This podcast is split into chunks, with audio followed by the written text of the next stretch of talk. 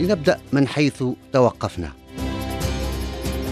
قبل فجر السادس عشر من يناير 1991 اندلاع حرب الخليج الثانية حرب تحرير الكويت عملية عاصفة الصحراء أو أم المعارك كما اسمها الرئيس العراقي الراحل صدام حسين كان العالم العربي يغلي منذ ذلك اليوم الثاني من غشت 1990 مع دخول القوات العراقية إلى الكويت ثم إعلان ضمها وإلحاقها بالعراق تحت اسم المحافظة التاسعة عشرة.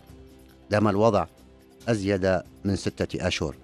ففي الثامن من غش دعا الرئيس المصري حسني مبارك لعقد قمة عربية في غضون 24 ساعة لإيجاد حل سريع في الإطار العربي قائلا إن الصورة سوداء ومخيفة وفي حال عدم تدارك الموقف ستصبح الأمة العربية جثة هامدة وبدون كيان.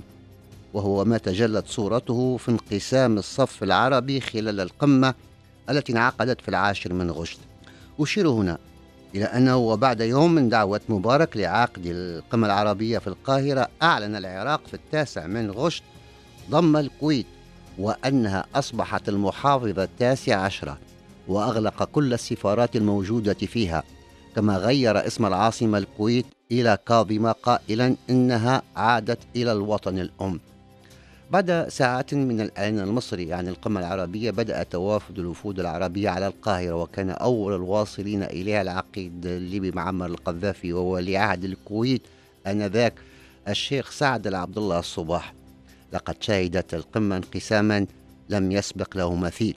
وكنا في ميدي آن في المتابعة ونقل الصورة إلى مستمعينا في المنطقة المغاربية وفي حوض المتوسط وكان البث يتم على الموجة الطويلة والموجة المتوصلة في المغرب. لم يتم الوصول في تلك الفترة إلى البث عبر ال FM. وكنا المصدر الأساسي للخبر إلى جانب البي بي سي وإذاعة فرنسا الدولية آر بالإضافة إلى راديو مونتي كارلو شاركنا لكن تغطيته تنحصر في منطقة الشرق الأوسط واشتركنا في شبكة مراسلين